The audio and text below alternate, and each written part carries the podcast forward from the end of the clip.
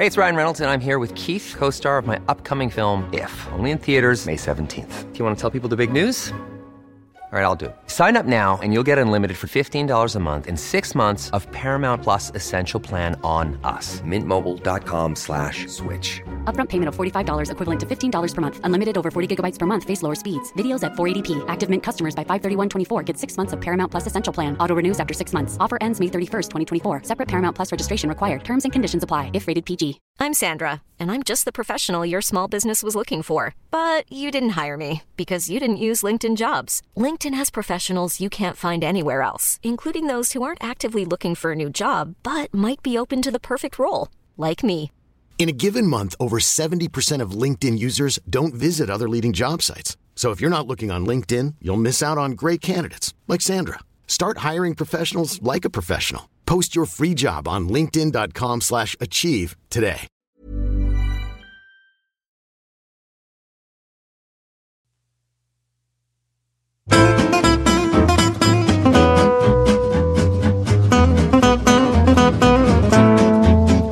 Då kör vi, då säger vi hej och hjärtligt välkomna till den här veckans episod av Handbollspodden Avkast. En lite både kroppsligt och själsligt bruten Emil Sjölin hälsat välkommen till den här podden. Detta PGA en um, ehm, oktoberfest hemma i mitt hus igår som har satt sina spår. Men jag hoppas att få sitta här och snacka lite handboll med er. Kommer få mig på både muntrare och eh, spänstigare tankar. Jag måste bli lite rappare helt enkelt. Josef Pujol, näst lägst skottprocent i hela handbollsligan. Välkommen till podden. Tackar. Vem har lägre? Kasper eh, Palmar. Jaha. Bara spelat är tre ändå, matcher i eh, och för sig. Ja, men det är faktiskt fint sällskap tycker jag ändå. Jag Verkligen. vill också typ bara spela tre matcher. Ja, skitsamma. Sex i den officiella statistiken, men eh, vem räknar? Ja, exakt. Men jag tror inte den stämmer. Charlie Sjöstrand kanske då får bidra med stjärnglansen.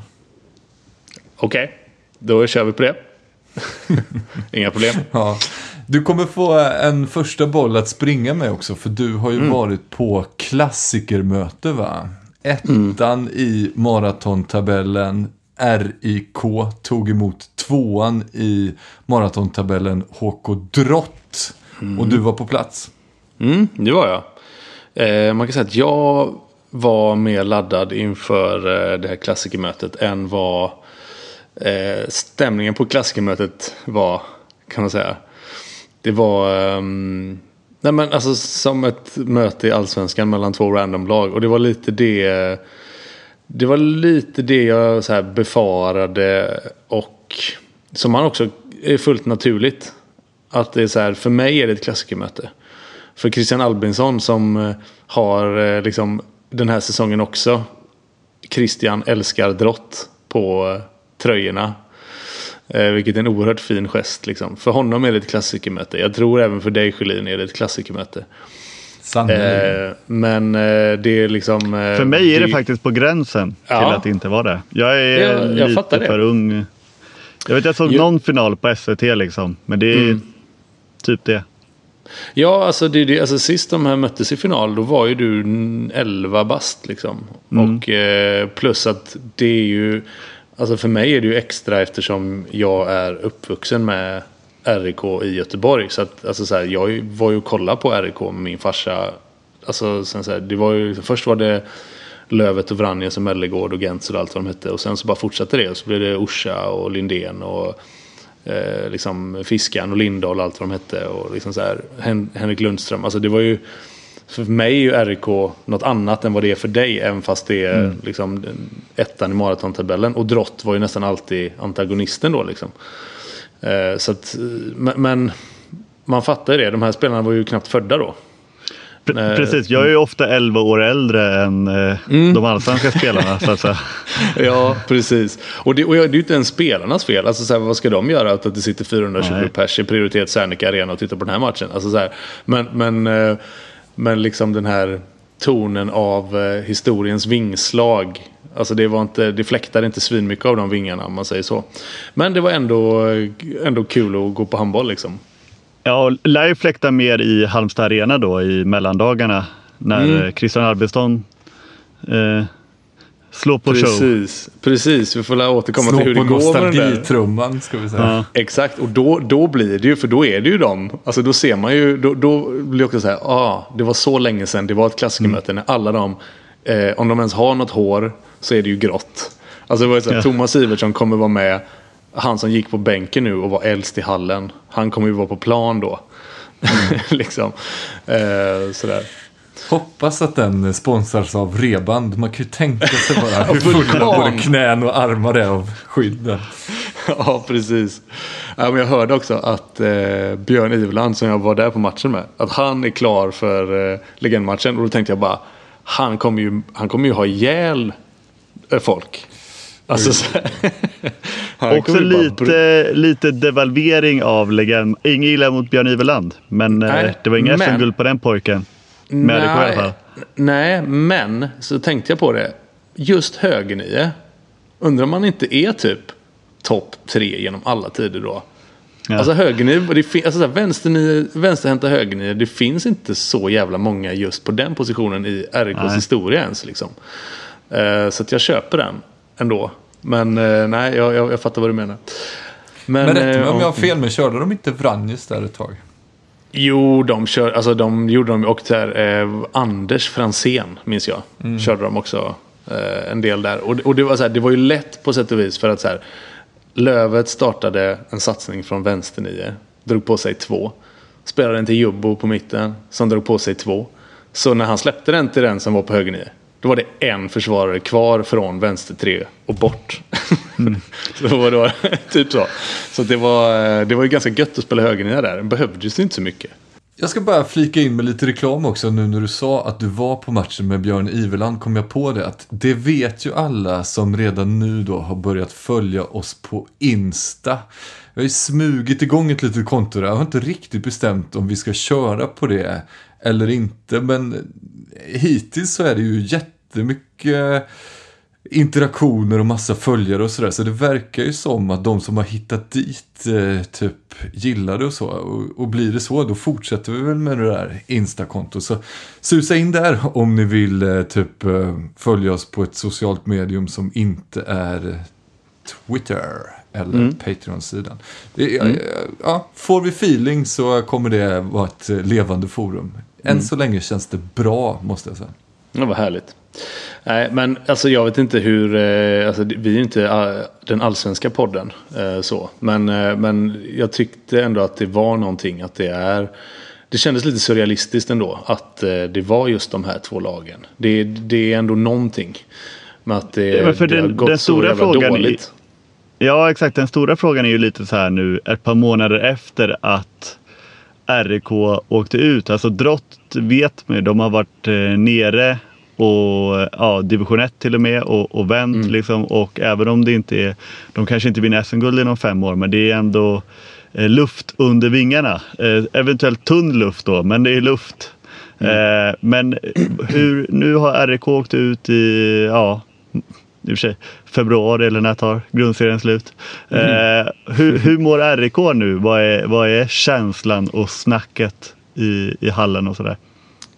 Ja, alltså jag tror ah, det är så svårt att veta liksom hur, hur, klubben mår i stort så. Men, men det är ju de är ju på sätt och vis ett jävla vägskäl för att eh, liksom för att de ska klara av det här så är det ju jag, jag, jag snackade en del med Christian om hur det var för drott när allting började gå åt helvete. Och en sak som jag eh, la på minnet var det han sa att liksom, när det går bra så vill alla vara med. Och när det går dåligt så är det ingen som vill vara med i princip.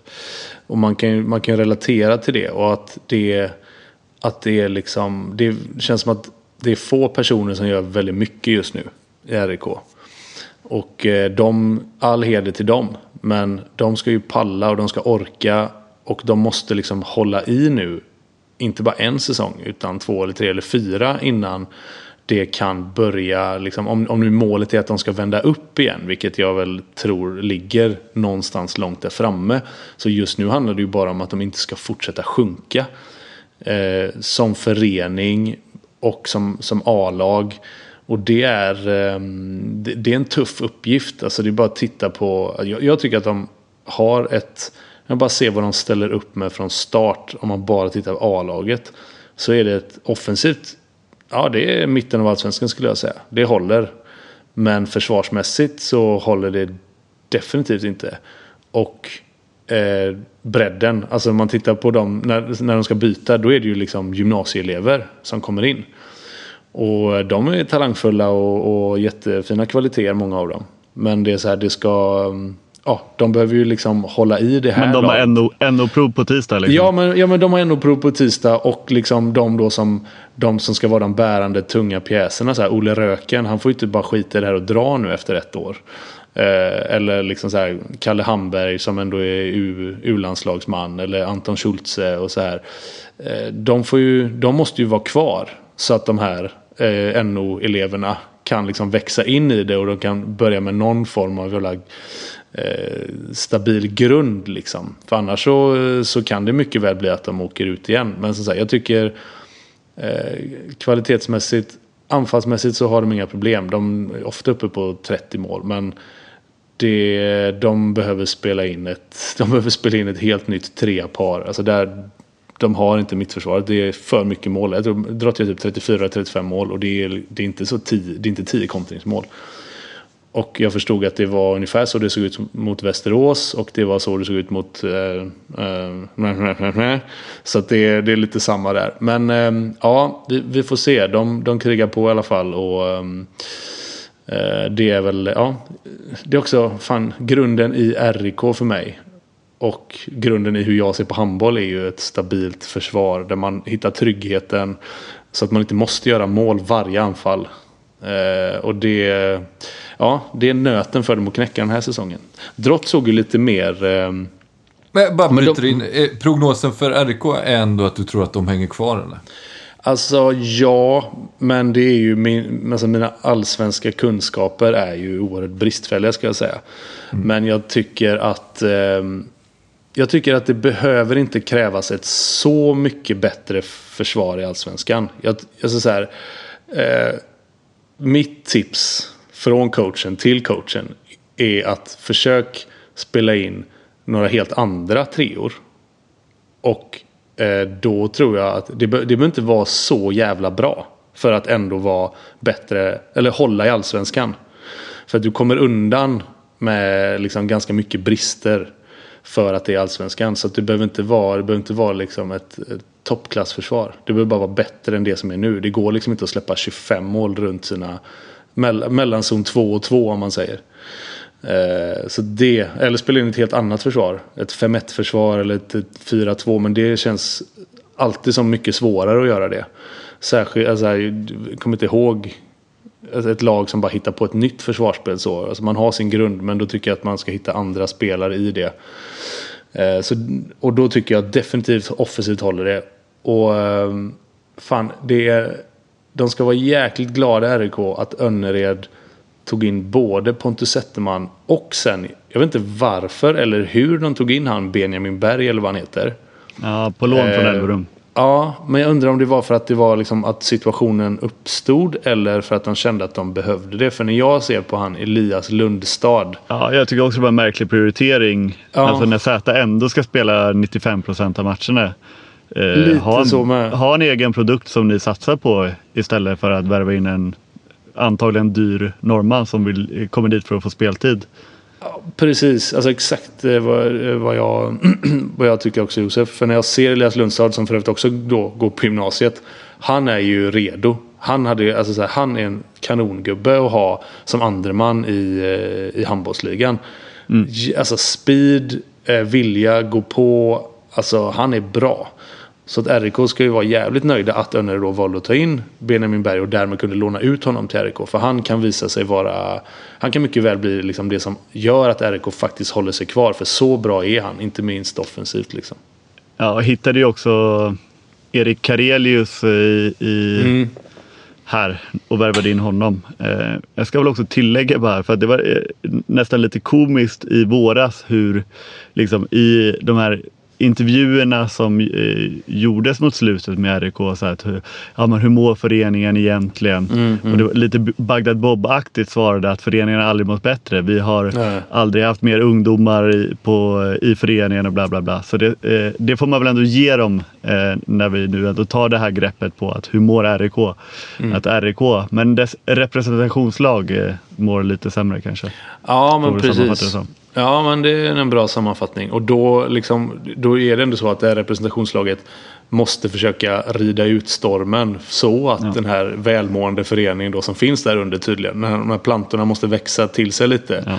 Så att de, eh, och kan de göra det, då är det bra. Och jag tror att RIK kommer, jag, jag tror inte att RIK kommer åka ur allsvenskan den här säsongen. Det, mm, jag tycker att jag såg tillräckligt med positiva saker i spelet för att eh, de inte ska behöva göra det. Eh, Och Drott kommer verkligen inte göra det. De, alltså där ser man att de har spelat ihop under tid och att Sivertsson är ju skarp liksom, tycker jag. De har lite... Det, alltså det är så jävla... Det är liksom, ränderna går inte ur ändå på något sätt. Alltså, men det är... Är det, är det rundgångsbaserat anfallsspelare? Ja, det är det inte. Men det är just det här att, att, att det är... Att det ändå är lite luriga grejer. Det är så jävla mycket drott för mig. Och det är så här, det, det, för mig var det också så här Varbergs 86or. Eh, med så här Tobias Bengtsson och Daniel Lindgren bland annat då. Som är de liksom främsta namnen som kom därifrån. Det var ett sånt jävla sammanspelt lag. Och det var ju Göran Bengtsson, den gamla drott eh, spelaren och landslagsspelaren som alltså Tobias farsa som var tränare för dem. Och det var också så här, de gjorde ju, en grej som ingick i deras spel var ju det här när någon låtsades eh, spela bort bollen och så stod målvakten och drack vatten vid bänken. Alltså du vet, sådana grejer. Det var mycket sådana så här luriga kombinationer som de, eh, det var liksom så här 90% av deras spel var att de var luriga. Och det tycker jag är halländskt på något sätt. Eller den delen av Halland, inte så mycket Aranäs. men, men, men det är liksom så här, Drott och Varberg, den delen så. Och det tyckte jag man såg här, att de liksom eh, de lurade RIK. Så jävla Sivertsson håller på att lura så jävla. Så, så hade de ju en Sivertsson på plan också som höll på att luras hela tiden. Så det var, det var ändå roligt att se. Eftersom jag letade hela tiden efter de gamla vingslagen så kom det små pustar ibland av det luriga. Så här, aha, det här kunde, det kunde varit Magnus Andersson om jag kisade Ja, precis riktigt säga. noga. Att du tänkte sådär, ja det där är deras Magnus Andersson. Och Ja, det, där precis. är, det där är deras Bengt Böna Hansson. Eller Ja. vad hette han? ja, exakt. Och så- Vem är Christian Saria? Ja, så var det med det. Men Drott vann Mm. välförtjänt till slut. Och eh, ja, det ska bli kul ändå om det blir något med den här... Eh, pressen är ju satt på Christian och ro ihop den här legendmatchen i samband med att de möts igen den 30. Då ska det bli kul att se om RIK har lärt sig något. Eller om de är nya luringar på G. Det löser han nog. Men RIK då fortfarande lite på väg neråt. Hoppas att de kan stoppa blödningen. Drott har varit nere och vänt och lite sakta men säkert. Och det är väl också kanske bra att köra sakta Ligger men på, säkert. på tredje plats. Ja. Alltså kval, ändå kval uppåt, det får man ju ge dem. Ja, men det är bra. Några andra grejer som jag noterade från den här veckan är ju att eh, Josef, du har varit med om den stora snackisen. Det som i sociala medier kallas för Tröjgate. Det kom ju ut bilder på bland annat dig då i IFK Skövdes vita ställ. Vill du dra hela storyn eller? Från ditt perspektiv så kan vi Ja, precis. Det får man på med de andra. Men, ja. Får man väl tillägga, det kommer säkert sitta några eh, Skövdebor här och koka eh, i och med att jag representerar Hammarby i, i det här fallet. Eller det gör jag väl alltid. Men eh, sådär, att, och man får väl nästan backa banden lite till 1974. när Magnus Andersson fyllde tio år. Ja. Nej, utan eh, till bortamatchen mot eh, Sävehof. Eh, för att då när, Hammarby åkte till, till Partille då så hade man med sig sina grönvita tröjor eh, eftersom man skulle möta Sävehof då som ju alla vet är gulsvarta. Och då på det här tekniska mötet, jag minns inte riktigt vem det var, jag tror att det var domaren som sa Men varför har ni grönvitt? Ni ska ju ha ett bortaställ. Eh, och, och då var ju då vår representant var lite så här, men de är ju gulsvarta. För ska vi, det är väl rimligt att vi spelar i grönvitt då? Och så, ja, ja, inte så mycket mer med det. Men det är, allt, det är alltså rått en liten förvirring i, i Hammarby-organisationen kring hur det fungerar i, eh, med de här tröjorna och vad det är som förväntas av en. Så Den är då... också sjuk för Sävehofs är väl så här. Sävehofs hemmaställ är gulsvart och deras bortaställ är svartgult. Så det är, alltså, det är svårt att komma undan med det för er. Med ja, men, precis, så, så där, var det, där tänkte man ju så här, det här är ju safe, vi är grönvita, det här är inga mm. problem. Mm. Men så vart det lite problem ändå och då vart man vart det lite konfunderat. Så då i måndags då, alltså fyra dagar innan match, då kontaktade man eh, förbundet för att fråga lite vad det är som gäller och då specifikt inför den här matchen då mot Skövde. Eh, men man fick ju inget svar på det. Nej, Utan svar fick man, eh, nej det, det vet jag inte, det svarades inte på det. Men, eller ja, man fick svar till slut, men det var ju klockan 17 då på torsdagen. När eh, bussen var, var framme i Skövde. Ja, exakt. Förbundet eh, kollar mailkorgen ganska då, med dålig frekvens. Ja, eh, och eh, det, sen, det ska ju verkligen, verkligen tilläggas och det har ju Hammarby varit ute också. Det är ju att så här, regeln är ju man ska ju ha med bägge ställ till alla matcher. Eh, och sen så då på tekni tekniska mötet en timme innan match så bestämmer man då, ja men eh, vi, vi, det här stället har vi och sådär. Eh, men då eh, sin eh, dåliga vana trogen så kommer Hammarby då med gulsvart. Med den här eh, eh Sävehof-matchen då i färskt minne. Ja, ja, det är ju bortamatch, då tar vi med oss våra bortaställ.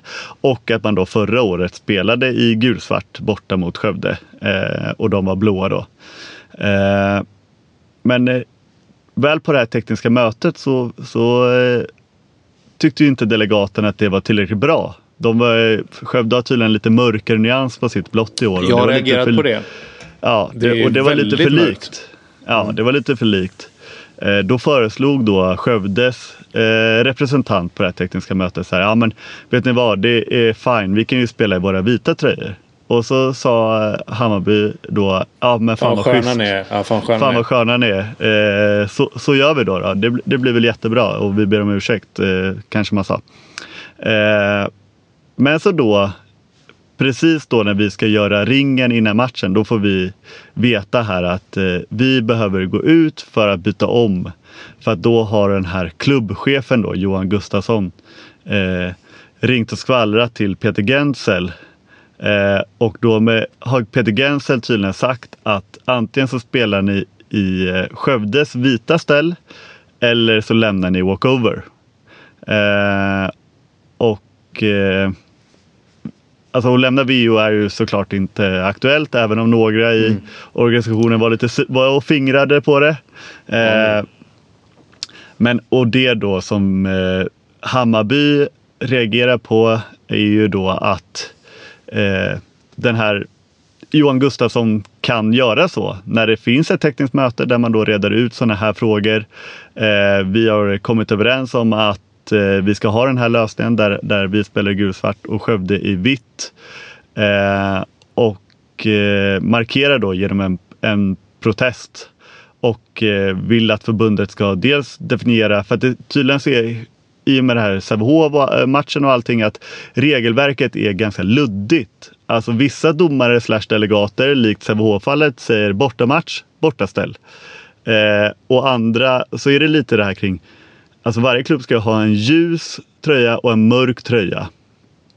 Eh, alltså två ja, kon kontrasterande, säger man så, mm. färger. Mm. Mm. Eh, liksom. Eh, och så då bestämmer man då på plats. Eh, liksom. Men det ska ju också sägas att det är ju väldigt noga kring, alltså det här mötet är ju en timme innan match. Då är ju alla spelare ombytta och, och klara. Eh, för det här gäller ju även skydd. Ska man ju säga. Så alltså om vi har vårt bortaställ har vi våra bortaställsskydd. Har vi vårt hemmaställ har vi våra hemmaställsskydd. Eh, men det är klart, det går ju att justera genom att ha det här tekniska mötet lite tidigare. Typ två timmar innan match, innan man byter om. Eh, men just det man då protesterar mot är att dels här, ja, regelverket får bli lite tydligare kring vad det är som gäller. Eh, och vad fan är syftet med ett tekniskt möte om klubbchefen ändå bestämmer sig två minuter innan matchen börjar? Eh, och det är väl eh, en, eh, försök till en relativt neutral sammanfattning ur Hammarbys, eh, med Hammarby-perspektiv. Mm. Och då får jag bara komma med några frågor då. Eller några invändningar. Eh, för det första så är ju inte regelverket så luddigt eftersom det tydligen det är väldigt tydligt att man ska ha med båda ställen. Det, att, den, delen är, den delen är supertydlig, absolut. Ja, och, och det, har ni, det har ni bommat två gånger. Och haft tur ena gången. Säkert, säkert alla gånger. Ja, ja men precis. Så, att, så att det är liksom så här, om man bara, du som pluggar juridik, ni kommer ju alltid falla på det. Eh, ja. Att liksom, redan där så har ni gjort första felet och då liksom alla Absolut. fel som följer därefter kommer ni åka på. Eh, sen, sen andra grejen är ju som jag har läst eh, när jag har följt det här då framförallt i, är det SLA eller är det Skövde Skövde Nyheter, Skövde Nyheter. Ja, ja. så är det. Eh, creddas den som creddas bör. Ja, men då var ju, då var ju ett skäl som eh, kom från IFK Skövde att det hade med sponsorer att göra. Mm. Och då, då undrar jag, för att jag inte vet, och det kanske inte du heller vet. Eh, är det så då att Skövde har olika sponsorer på sina hemmatröjor än vad de har på sina bortatröjor? För det är så här, det kan man ju ha. Det är bara att Men det är ovanligt. Man, men man har aldrig sett ja, det? Ja, jag har aldrig tänkt ja. på det när jag själv har tagit på mig liksom bortastället så att säga. Att, eh, att ja, nej, precis. Coca-Cola nej, alltså saknas. Det... det är som att jag har haft Coca-Cola på någon. ja. nej, det, jag, jag har ju varit med om att man haft en Europamatch tröja. Ja. För där är, eh, med är andra mer avskalad. Ja, men precis. Ja, men, men annars har jag heller... Nej, jag har också sett det. Eh, den förklaringen. För då köper och, jag det lite. Alltså, då, kan jag, då kan jag lite grann köpa det. Alltså, så här, det enda man absolut. inte kan köpa är ju om Johan Gustafsson, eller vad han heter då, har gjort det här för att vara för att jävlas. Alltså så här ja. att eh, bara, ja, för, oh. nu, ska, nu, ska vi, nu ska vi göra det precis som ni reagerar på. Nu ska vi vara lite osportsliga och fucka med ja. Bayern här. Och tvinga dem att spela våra bortaställ. Om han har gjort det för den sakens skull. Men då är vi tillbaka lite på det vi pratade om förra veckan. Du är ju egentligen för sånt Pujol. Eh, så här, absolut. All skit men, är du för. ja, ja, exakt. Jag hade någon gräns, det går fan här alltså. Nej, men eh, alltså. Jag kan, jag kan köpa det du säger då och även om jag säger jag är ju partisk. Men jag tror mm. ju att den invändningen är en efterhandskonstruktion. Mm. Eh, men det borde ju gå att kolla. Alltså, ja, borde, alltså, man borde kunna absolut. ta fram en sån eh, en hemma och en bortatröja och se då liksom, ja. om Länsförsäkringar är med på båda. Precis, men, men det, det är min, min eh, gissning. Men, men oavsett mm. då så, så kan man ju då tycka att då ska ju den här då representant, eller då får väl Johan Gustafsson gå på tekniska mötet själv då. Eh, ja, men det ta, fattar du ju också. Där, liksom. Jo, men det fattar du ju också att det inte är så. Alltså så här, Kalle Mattsson går väl inte på era tekniska möten utan ni har en gubbe Absolut som gör inte. det. Det är väl eran SGTM Eh, ja, som, som gör eh, det. Super General Team Manager som gör det. Och jag kan tänka mig, utan att veta nu, att eh, Skövdes Super General Team Manager som går på tekniska mötet. Han är världens godaste gubbe. Han har aldrig tänkt på att eh, Länsförsäkringar inte är med på bortastället. Så när, så när ni sitter där och ja, vi har ju bara vårt svartgula med oss. Han bara, ja men det är inga problem, vi spelar i vårt vita, säger han. Ja. Och, så blir, och så blir han mötets hjälte och alla tycker ja. han är godaste gubben. Och sen så kommer Johan Gustafsson och bara, vad fan, vi har ju eh, liksom eh, eh Skövde Bil, de är ju här nu. De, ja. ju, de sitter ju här uppe i låsen. Och så är det, de är ju bara med på hemmatröjorna. Nej, det här går inte, jag ringer Gentzel med en gång. Ja. Ja, nej, exakt. Alltså, men då kan man ju också se det att likt då Hammarby säger så här, vi gjorde fel, vi tar, vi tar ansvar för det och betalar de här böterna. Eh, mm. så får man ju också då säga, då, eh, om det nu är så som du säger att eh, den här goa västgöten mm. Eh, har, har tabbat sig då på, på det ska, här. Ska han få sparken? Så, ja, exakt. Nej, men då får väl, eh, liksom, får väl han få en, en en eh, näsbränna då av Johan Gustafsson till nästa gång. Och så, så säger han, du vi ska, hemma så spelar vi alltid vårt jävla hemmaställ. Eh, det, det, det viker vi inte en tum på så att säga. Eh, för det, det är väl just det som då eh, vi Hammarby vänder oss emot. Är det, det, det är det ni vill ha? förfarandet. Är det det ni vill ha då? Ja, att, att, att ni, ni, vill att, ni, vill ha en, ni vill ha en officiell utskällning av ja. Janne. Liksom, det, då, det är det ni vill ha med den här protesten. Eh, ja. Egentligen. Att Janne ska få en jävla repa. Mm. Och så kanske ni lär er då att för en gångs skull ta med er båda ja, Kan ni göra som alla andra någon gång eller? Ja, det, men alltså... det tar inte så mycket plats att ta med två väskor med ställ. Men det, ja, nej. Det, alltså, så här, den ska ju bara in på en buss. Eh, men det... Men jag håller det, med. Så, det kommer jag, definitivt ja. göras framöver. Men, men eh, jag kommer inte ihåg vilken Och jag har sett han, eh, eran superteam general manager Fredrik Brasks biceps. Det är inga problem för honom att bära två väskor. Nej, nej nu, han, han börjar ta ledigt på bortamatcherna faktiskt. Men, men mm. delegera ut det. Men nej, jag, eh, jag, tror också att så här, eh, jag kommer inte ihåg vilken sport det var, eh, för jag såg någon i samband med det här såg jag något flygblad eller någon pdf från typ fotbollsallsvenskan liksom. Där det var så här väldigt tydligt eh, exakt vilka, vilka ställ det är som gäller i de här matcherna och, och sånt där. Eh, för som sagt, även om, om vi då man behöver ju också tidigare lägga för det är ju inte bara ett ställe. I och med att förbundet är ju så pass hårda med ja, kompressionsstrumpor, underställsbyxor eh, och sådär. Så det är ju inte bara byta av en tröja liksom som kan, kan göras om det ska vara så som förbundet vill ha det, vilket de ju är väldigt noga med sådana där grejer. Utan det är ju strumpor och hela, hela balletten. Men, men absolut, eh, jag gissar att från, från och med nu så kommer vi åka med dubbla uppsättningar av, av allting. Eh, är ni tillbaka till att åka i minibussar eller är det därför det är lite stökigt? Alltså, man inte ja, plats med exakt. Två Dåligt med, med bagageutrymme. Ja. Jag tycker det låter, jag tycker det alltså, också låter sjukt jävla omständligt. Alltså kan man inte veta det innan man åker? Eh, alltså, man, här, man måste, kunde ju fått svar alltså, på det där mejlet lite tidigare. Ja, eh. ja men mejlet, men det här tekniska mötet som jag fattar ja. att man ändå någonstans eh, måste ha. Men liksom varför, så här, en timme innan match ska man bestämma vilka tröjor man ska ha. Kan inte det bara kan inte det sättas dagen innan så här? Vilka tröjor mm. spelar ni imorgon? Ja, vi spelar ju våra blåa. Bra, då spelar vi grönvitt. Varför ska man jag, så här? Tycker, jag tycker nästan man kan sätta det i augusti va? Ja men typ. Varför ska, alltså, exakt, varför ska man ha med sig två jävla väskor med tröjor? Allsvenskan har gjort tror jag. Ja, ja. Det, det, tycker jag. Nej, det är för att delegaten. Exakt, jag håller helt med. Det är för att delegaten ska acceptera det på plats. Vilket han ju, han hade ju accepterat tröjställen i den här matchen då. Eh, sen hade han, han ändrade sig också. Peter Gensel har väl något på honom. Eh, han med. Men eh, ja. Nu när vi ändå är inne och snurrar i oklarheter kring eh, regelverk och paragrafer och så, så måste vi också riva av den näst största snackisen på det temat. Och då flyttar vi oss över till handbollsligan dam, eh, där Skövde HF då var nere och besökte Lugi i en match som stod och vägde framåt slutet. Där Lugi då drabbades av en konstig utvisning. Ofelia Hallberg som i ett, eh, efter ett mål springer hem och springer eh, ja, men då tillräckligt mycket i bollbanan så att målvaktsutkastet från Skövde istället för att nå den som ska göra avkastet eh, nuddar henne i huvudet. Och då får hon två minuter. Och vi, eller jag i alla fall, tänkte ju att den här gamla regeln, att man måste vara tre meter bort eller så. Att det, hon var ju längre bort än så.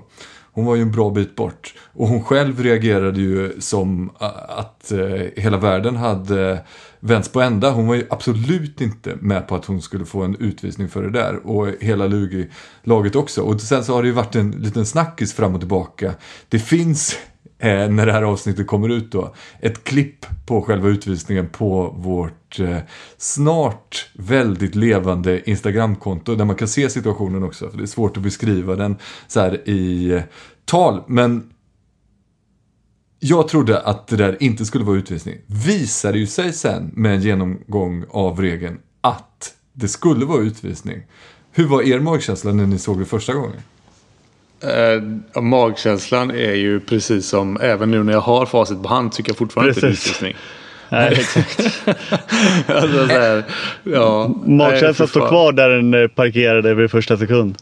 Det, alltså, och, och, det, och det är också eh, det som gör att jag är helt klar med min magkänsla är ju också att den touchar henne i huvudet och går rätt fram till Skövdespelaren som står på mittplan och kan sätta igång avkastet. Så att, att den touchar henne förhindrar ingenting.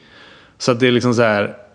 Eh, det är, du behöver verkligen inte blåsa en utvisning där. Och då tycker jag alltid, om man inte behöver det så tycker jag aldrig man ska göra det. Det är min tumregel som alla domare borde följa. Du behöver, alltså här, behöver du inte blåsa en utvisning så gör fan inte det. Det andra är att Alltså vad är det här? Vad är det för hittepå-zoner? Vad är det för? Alltså, jag känner inte till dem. Och det känns som någonting som EOF har hittat på. och slängt upp. Alltså den här grafiken den är helt otrolig. De har liksom en Ja. röd... Ja, nej, fan, Man får väl en- förklara lite att i, i, för det finns ju, det dök ju upp då ett liksom väldigt pedagogiskt klipp på för de som förklarade att den här, ja men det här är utvisningen korrekt. För att från målvakts, eller från straffområdets linje så finns en imaginär zon liksom som en... Åh, vad man älskar att få in imaginär i en mening. Han är så bra på glosor nu Josef när han börjar plugga på juristprogrammet va? Ja, eh, och eh, den här zonen är då uppdelad i två delar. En gul zon och en orange zon. Och i den och, orangea och, och, zonen... den röd också. Röd också är ju mittcirkeln. Aha, hela mittcirkeln, ja, hela är mittcirkeln är ju röd. Okej, men det har man ju lärt sig nästan Mm. med de här nya eh, mittsex eh, eller avkastreglerna. Eh. Mm. Don't go there. Exakt, don't go there. Och där, där ska man ju också tillägga så att där finns det ju en, o, nu kommer också ett, eh, ja det kanske inte är så svårt ord, men det finns en osynlig cylin, cylinder runt eh, det här eh, avkastzonen alltså. som, som är jävligt lurig. Men det är, det är en annan podd eller en annan situation i alla fall. Men i, alla- i alla fall den här imaginära eh, zonen så är det en röd eller gul och en orange eh, orangea fält. Ja, del då. Och i den gula, är man i den gula delen då får man två minuter om man aktivt förhindrar avkastet. Och är man i den orangea zonen då får man två oavsett vad. Oavsett om du får en bollen i bak, över bak eh, huvudet liksom som eh, hon fick i det här fallet. Och ja, men jag bara Hon bedöms, ju vara, hon bedöms ju vara i den orangea zonen då. Precis. Eh, det är ju det domaren tar på. att Precis. hon är, ja, och så här, det, Men det är omöjligt att se om hon är i den orangea zonen. Av två Exakt. anledningar. Det första är att... Eh, ja, Den är har- imaginär. Ja, den är imaginär. Och här, vi, här, vi, har, vi har de tv-bilderna att gå på. Så att liksom så här, vi kan inte se. Och även om vi hade haft fullplans vision. Så är det som du säger, den är imaginär. Ja, men, och, och det är så intressant för att det, det, det känns... Eh, så här, jag, jag spelar handboll. Eh, och har gjort det professionellt väldigt, väldigt länge och spelar handboll hela mitt liv. Jag har en handbollspodd. Alltså jag tittar, jag konsumerar väldigt mycket handboll. Ännu en gång så kan, finns det en regel. Ja. Nej, men, eh, det finns en regel som var så här. Va? Finns den här också? Vad är det här för något? Man visste ju så här typ att ja, men om du aktivt försöker eh, förhindra avkastet. Det är klart Mm. att det är två minuter. Det är ju spelförstörelse. Det fattar ju vem som helst. Precis. Och förstör du ett, är du för nära ett avkast? Ja, men det har vi ju lärt oss nu då att det, det får man inte heller göra. Men Mm. tydligen då så får man inte vara vissa delar av banan är fredade eh, under tiden innan, kort innan avkast. Eh, sådär. Så att det, och det blir så jävla märkligt. Det känns verkligen som eh, ett, en regel som då har beslutats på högre ort eller högre nivå än oss sketna spelare. För att det, det är liksom ett icke-problem Ja. som sen avgör, eh, eventuellt avgör en match i det här fallet. Den här, det var väl sista fem minuterna eller någonting och det stod lika tror jag. Eh, och Skövde eh, gled sen iväg och vann Ja, med, precis. ja, och vann med någon boll och sådär. Så att, eh, och jag liksom så här fattar. Ja, Men att de inte har tänkt färdigt heller. De har inte tänkt färdigt regeln heller. För att då hade det varit så här. Då får man ju ha någon form av eh, linjering på plan. Ja. Men för att hur bra den här domaren är som kan den här regeln. Ja, otroligt alltså. Och så bara, ja, Men- jag noterade att den snuddade hennes tofs. Och sen gick perfekt fram till mittsex. För att annars hade passningen, passningen hade ju inte gått fram nästan. Så känns det när jag ser på de här bilderna. Nej, på exakt. grund av att den touchar henne i huvudet så blir det en helt perfekt skarvar. passning till, Hon mitt, skarvar hon skarvar till mittsexan som drar igång avkastet. Så att liksom, hon hjälper ju dem att sätta igång det snabbare. Ja, den, är, den är helt sjuk alltså. Men det var också, jag, jag känner ju inte igen domaren. Alltså han är ju relativt ny så att han kanske var liksom fresh from the Han är- academy. Han Ja. har precis eh, tagit examen på, på domarhögskolan i... Eh, vart ligger domarhögskolan? Ja, Jag vet inte, men han bara åh, här kom den ju. Den orangea zonen. Det var det vi snackade om på den där fjärde dagen alla sov. Och inte jag. Ja, Jag var med. Jävlar vad gött att ta en orange zonutvisning här. Ja, nej men alltså jag, jag, jag tycker det är så här. Jag, jag, det, det kanske är en repad skiva att jag blir lite domarkritisk i, ibland. Eller liksom så här. Men, men, eh, ja, men nej, men eh, det är verkligen Jag tycker att det är ett, så här, regelverket kring handboll är så jävla luddigt även för oss som utövar den på högsta nivå. Och det är ett problem. Det är ett Och problem. det är ett reellt problem. Och det alltså. ligger fan inte hos oss. Alltså så här, det, det, man, kan, man, kan, eh, man skulle kunna säga att så här, ja, Charlie, eh, så här, om mitt jobb då var i alla fall att eh, jag ska sitta och åsikter och, och, och så här, förklara för folk hemma i tv-sofforna. Ja, då är det liksom mitt jävla ansvar att ha koll på regelboken. Det kan jag köpa. Men som spelare, som utövare av sporten, att ni inte vet om regeln, eller att vi när jag spelade, för det var samma när jag spelade, så kände man inte till. Det tycker inte jag är spelarnas ansvar. Utan det, alltså så här, det måste, reglerna måste vara till för oss. Eh, den informationen är inte upp till oss att söka upp i de här fallen. För det är Nej. liksom så här, reglerna är till för att vi ska kunna utöva sporten. Då, är det liksom, då ska det vara jävligt klart och tydligt. Om de hittar på en ny zon på ett jävla möte. Då måste de säga det till dig och Ofelia Hallberg. Att du vet att det finns en zon här. Det, alltså, det kan inte ligga på henne och känna till den orangea zonen. Som ingen i hela världen förutom den här domaren känner till. Nej, men, och, och jag tycker att eh, så här, eh, regelverket glömmer bort lite vad som är dess syfte. Ja. Alltså, syftet är att eh, såklart att skydda spelare eh, från, alltså på generell nivå nu, skydda spelare från eh, ja, allt för fysiskt våld och liksom få matchen att flyta och, och, och ja, men gå i ett så att säga. Och, och det här är ju Ja, och såklart förhindra spelförstörande och allt vad det är. Men det, att det här då ska vara en utvisning är Jag, liksom... tror jag, har, jag tror jag har lösningen nu. Jag, Ja. tror, jag tror jag precis kom på vad lösningen är. När du har gjort färdig din juridikexamen Josef. Då har du liksom koll på hur paragrafer och sånt fungerar. Du är också då ett eh, ex-proffs som har spelat handboll hela ditt liv. Finns det en mer lämpad person att gå in och skriva om regelboken från scratch? Alltså jag tror fan inte det. Jag tror att Nej. jag är bäst lämpad. Nej, jag tror faktiskt Ja. inte det. Då Men, mejlar eh, vi EHF nu. Eller IHF inte, eller vilka det men, nu är. men är inte det... Alltså, ett, ett sånt klockrent exempel på när man försöker laga något som inte är trasigt. Det är den här regeln med att eh, om någon åker på en smäll och inte, får Ja. med, och inte får utvisning. Då ska den personen sitta tre anfall Exakt. och eh, får inte vara med. Eh, det är så här. Eh, kalla mig klyschig, men liksom den hade kunnat införas i fotboll då. Där det är eh, ett problem att folk liksom bara ligger ner och rullar så fort någon rör dem.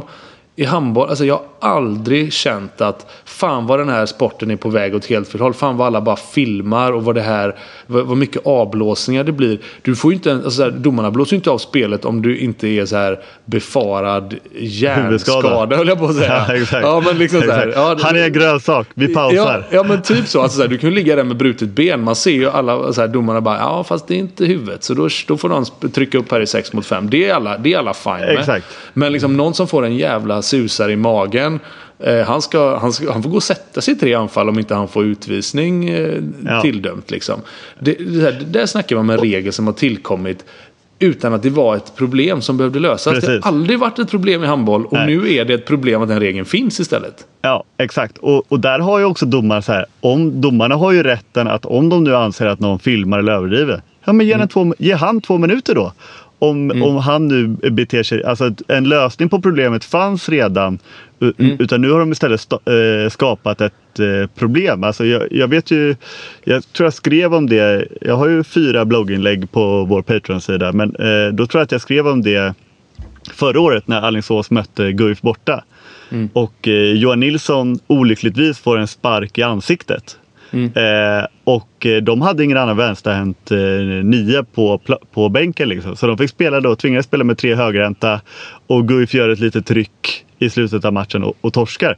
För att han då blivit sparkad av Marcus Ekman i ansiktet och får Ja. då eh, bli bestraffad med att sitta i tre anfall. Det är ju dessutom ofta längre än två minuter. Alltså, det är ju så här, värre bestraffning än om du slår någon i ansiktet i försvar.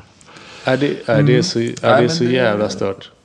Det finns luddigheter och nu har vi ju då försökt reda ut några av dem. En annan luddighet som vi ska reda ut i det här avsnittet är ju luddigheten varför Ystad IF har gått ifrån att vara ett av Sveriges absolut bästa handbollslag till att eh, se ut som ett eh, bottenlag. Åtminstone fram till den här helgen när de tvålade dit eh, Karlskrona ganska så enkelt. Så möjligen har de väl krånglat sig tillbaks till eh, den kvaliteten de hade i slutet på förra säsongen. Men du Charlie har ju kollat lite på vad det är som gör att de inte har inlett så bra. Ja, eh, det... Jo, men vi skulle ju liksom specialstudera Ystad och Aranäs lite. Det blev Ystad den här veckan. Och... Typ alltså- Aranäs med tanke på deras andra halvlek mot Malmö. Precis, men då, då, vi har det göttiga kvar. Eh, nej, men, men ehm, så här. Om skulle, fan vilken fin teaser till nästa vecka. Nu är det Patreon-exklusivt. Då kommer ni få en djupdykning i Aranäs. det är de som ligger sist alltså. Med minus 38 och ändå har det bästa försvaret. Så den, den jävla paradoxen ska vi reda ut då. Minus 38 i målskillnad och har är seriens bästa försvar. Damn. Eh, men Ystad då, om jag skulle försöka mig på och en övergripande sammanfattning är eh, Känner ni till Kajsen? Christian Albinsson hade ju inte varit tyst som ni är. För Kajsen är alltså...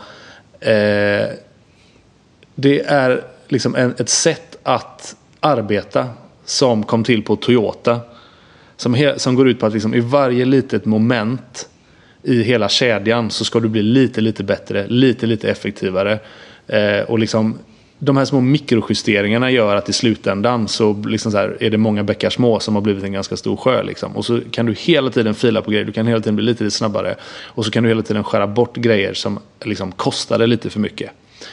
Jag skulle säga att Ystad IF är en omvänd Kaizen. Att de är, de har, alltså så här, den stora grejen med Ystad IF från förra säsongen och från säsongen innan dess, men som är tydlig nu, det är att de är lite, lite, lite sämre på nästan alla moment. Och i slutändan gör det att de liksom förlorar med ett mål, med tre mål. Eh, tappar matcher som de leder. Eh, det är liksom den övergripande grejen. För jag kan inte, jag kan inte se att det är så här. Eh, det, är liksom inte att ta ut en grej att de har tappat hela sitt mittblock. Och att det är en, alltså så här, de måste spela ihop ett helt nytt försvar. För det har de inte. Eh, däremot så är det tydligt att de har haft problem med sitt försvar. Och en stor anledning är alltså så här, Jonathan Svensson var jävligt viktig bevisligen eh, för dem. Liksom, han var en trygghet för dem.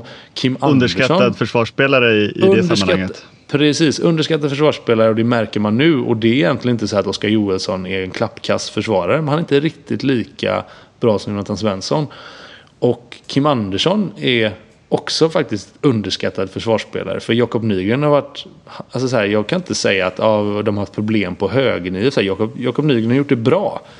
Men det har inte varit liksom när de hade Kim, eh, Palmar och Jakob Nygren att byta med. Liksom så här, de hade, och Kim framförallt på höger två som de spelar mycket med. Det var från tvåa till tvåa med Svensson, Månsson, Stenmalm, Kim Andersson. Det var ett jävligt gött samspelt, ihoparbetat mittblock som de inte har haft nu.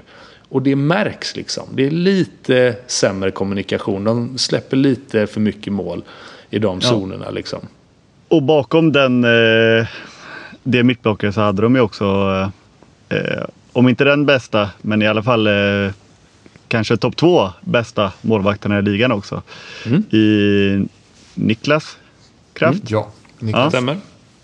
Ja, det är helt rätt. Alltså, alltså, det kan man också, det är, ju, det är ju väldigt enkelt. Det kan ju vem som helst gå in och kolla. Men liksom så här, Kraft och Venfeldt förra året, var det, jag tror Kraft hade 32 procent. Venfeldt uppe på 30. Stabila målvaktssiffror. Venfeldt ner på 25 den här säsongen. Och, eh, och Lindén då, ny från Aranäs, målvaktslöfte, superbra, vi tror på honom, så här, 27. Det är lite, lite sämre eh, än vad de hade förra året. Och sen... Jo, men det är ju liksom- 5 i den kedjan också så att säga. Ja, men precis. Eh, Och, och, det, och, och, och som sagt, vi pratar om... Vad förlorade de med tre mål till slut mot er i Stockholm? Eller något sånt där. Och det var fan jämnt hela vägen in. Och de förlorade med ett mot Malmö. Och de förlorade i premiär mot Sävehof med några bollar. Och. Så att det, det är de små grejerna. Eh, och liksom samma sak då att i och med att de inte är riktigt lika bra bakåt. Där jag tycker att liksom skulle jag välja ut en grej som är... Jag tror att jag hade det när jag skulle välja ett plus eller ett utropstecken på Ystad IF inför säsongen.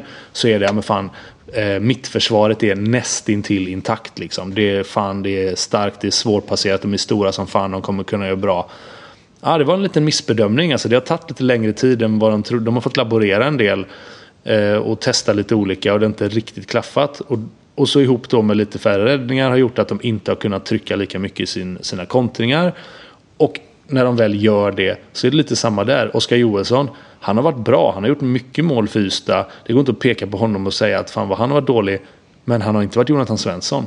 Han har inte varit liksom den här som tar bollen på 10 meter, bara älgar upp och går upp från 11 och stänker in dem i krysset som nästan bara Jonathan Svensson kunde göra i den här serien. Det, det är mycket Ja. begärt att Johansson ska göra det. Men vad fan, gjorde Jonathan Svensson det ett par gånger förra året, då vann de mot Malmö med tre istället och vann mot Sävehof. Liksom. ja, och Kim Andersson är ju eventuellt bäst i ligan i andra bra, han är fas. rätt, liksom. han är rätt ja. bra där med ja. Mm. Ja.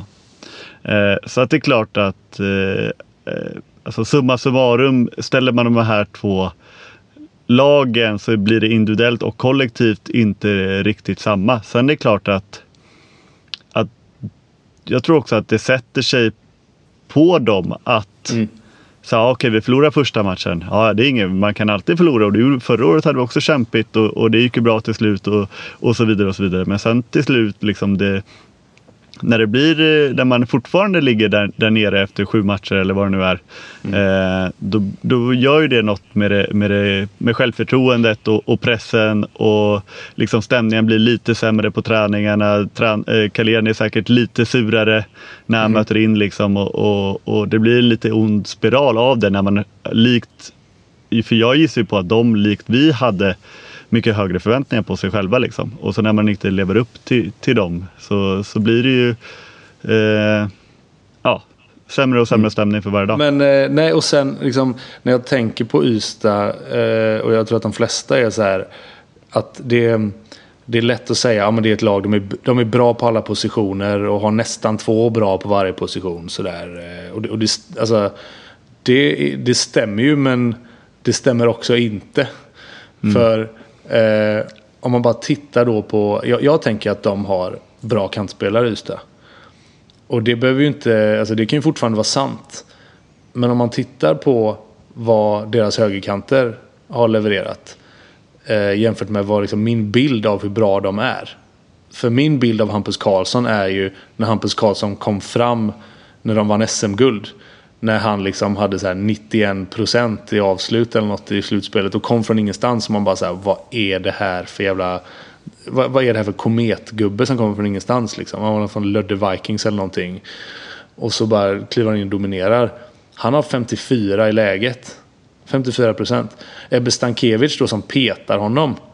Eh, som också är så här, fan det här är... Han, alltså, kom upp förra säsongen. Eh, speedy som fan. Liksom, man ser att det finns... Alltså, man ser att Ebbe Sankiewicz, det är en bra handbollsspelare. Liksom, bra högerkant, det kan bli något. Han har 55 tror jag.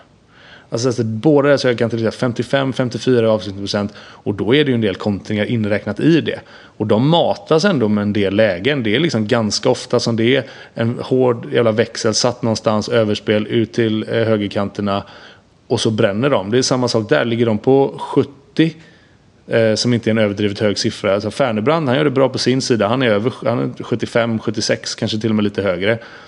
Liksom, om någon av högerkanterna bara kommer upp liksom, eh, en skugga av sitt forna ja.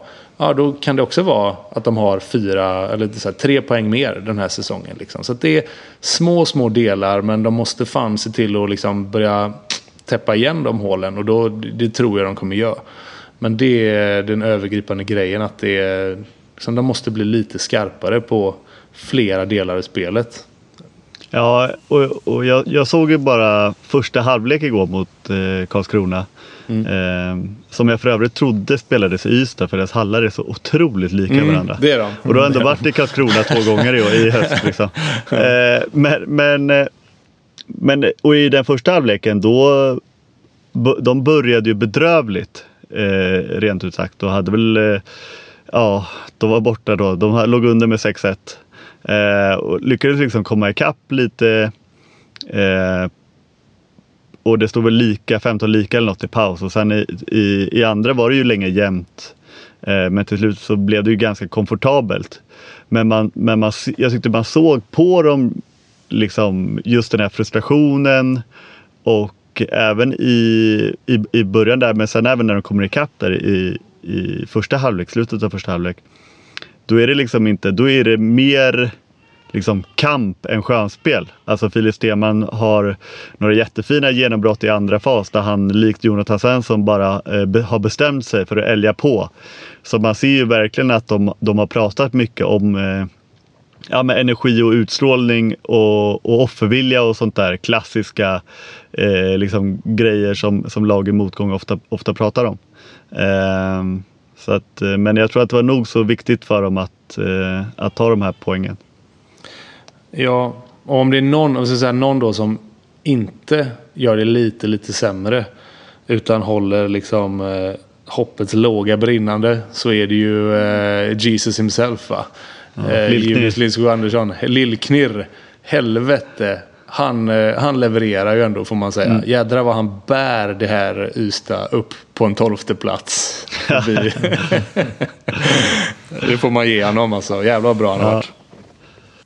Ja, men han är, han är bra och det kan nog börja flyga för Ystad snart om de fortsätter den här utvecklingen. Om vi blickar framåt lite så ska jag varna lite för de kommande veckorna. Det är inte så mycket handboll att titta på. Det är, nu ska vi se här, herrarna har ingenting i veckan Nej. utan det är Det är lördag, match på lördag. söndag. Ja, och då är det massa matcher på lördag och söndag. Damerna har lite samma grej. Det är en match på tisdag nu. Sen är, river de av alla matcher på onsdagen där. Lite slarvigt att lägga alla samtidigt. Men där har vi å andra sidan en eh, jävla fin match. Så den vill jag rekommendera alla att kolla in. Då är det nämligen så att Önnered tar emot eh, Sävehof. Det är i alla fall då enligt Charlie och många andra experter förväntade finalparet. För detta experter. På, precis. På, på damsidan då, men det kanske du sa va? Mm, jag tror eh, att jag sa det eventuellt. Jag blandade, bakade ihop allting. För det, är ingen, för det är ingen som tror att Önnered ska gå till final på här sidan. Så det, det goes without saying. Inte längre ja. Nej, precis. Och sen är det uppehåll där. Det verkar vara någon slags Deras tränare kan i och för sig... Deras Ja, tränare det. tänkte jag säga, fast det är ju tvärtom där ja. Ja, men de sitter i utvisningsbåset alltså. Ja, förlåt. Ja, vi förlåt kan vi inte gå i in det. på det. Nej, eh, nej, my bad. My bad. Ja, Jag men under er dam kan vi ju återkomma till Ja, då, eh, ja. nästa vecka när de har eh, eventuellt vunnit, eventuellt förlorat mot Sävehof. Yes. Precis. Det låter bra. Och det var den här veckan. Eh, nu kommer eh, Kjell Höglund med eh, Genesarets sjö. Tack för att ni lyssnar. Rötterna blir starka när det blåser Luften blir friskare när åskan går Det blåser på Genesarets sjö och likaså på Galleribler.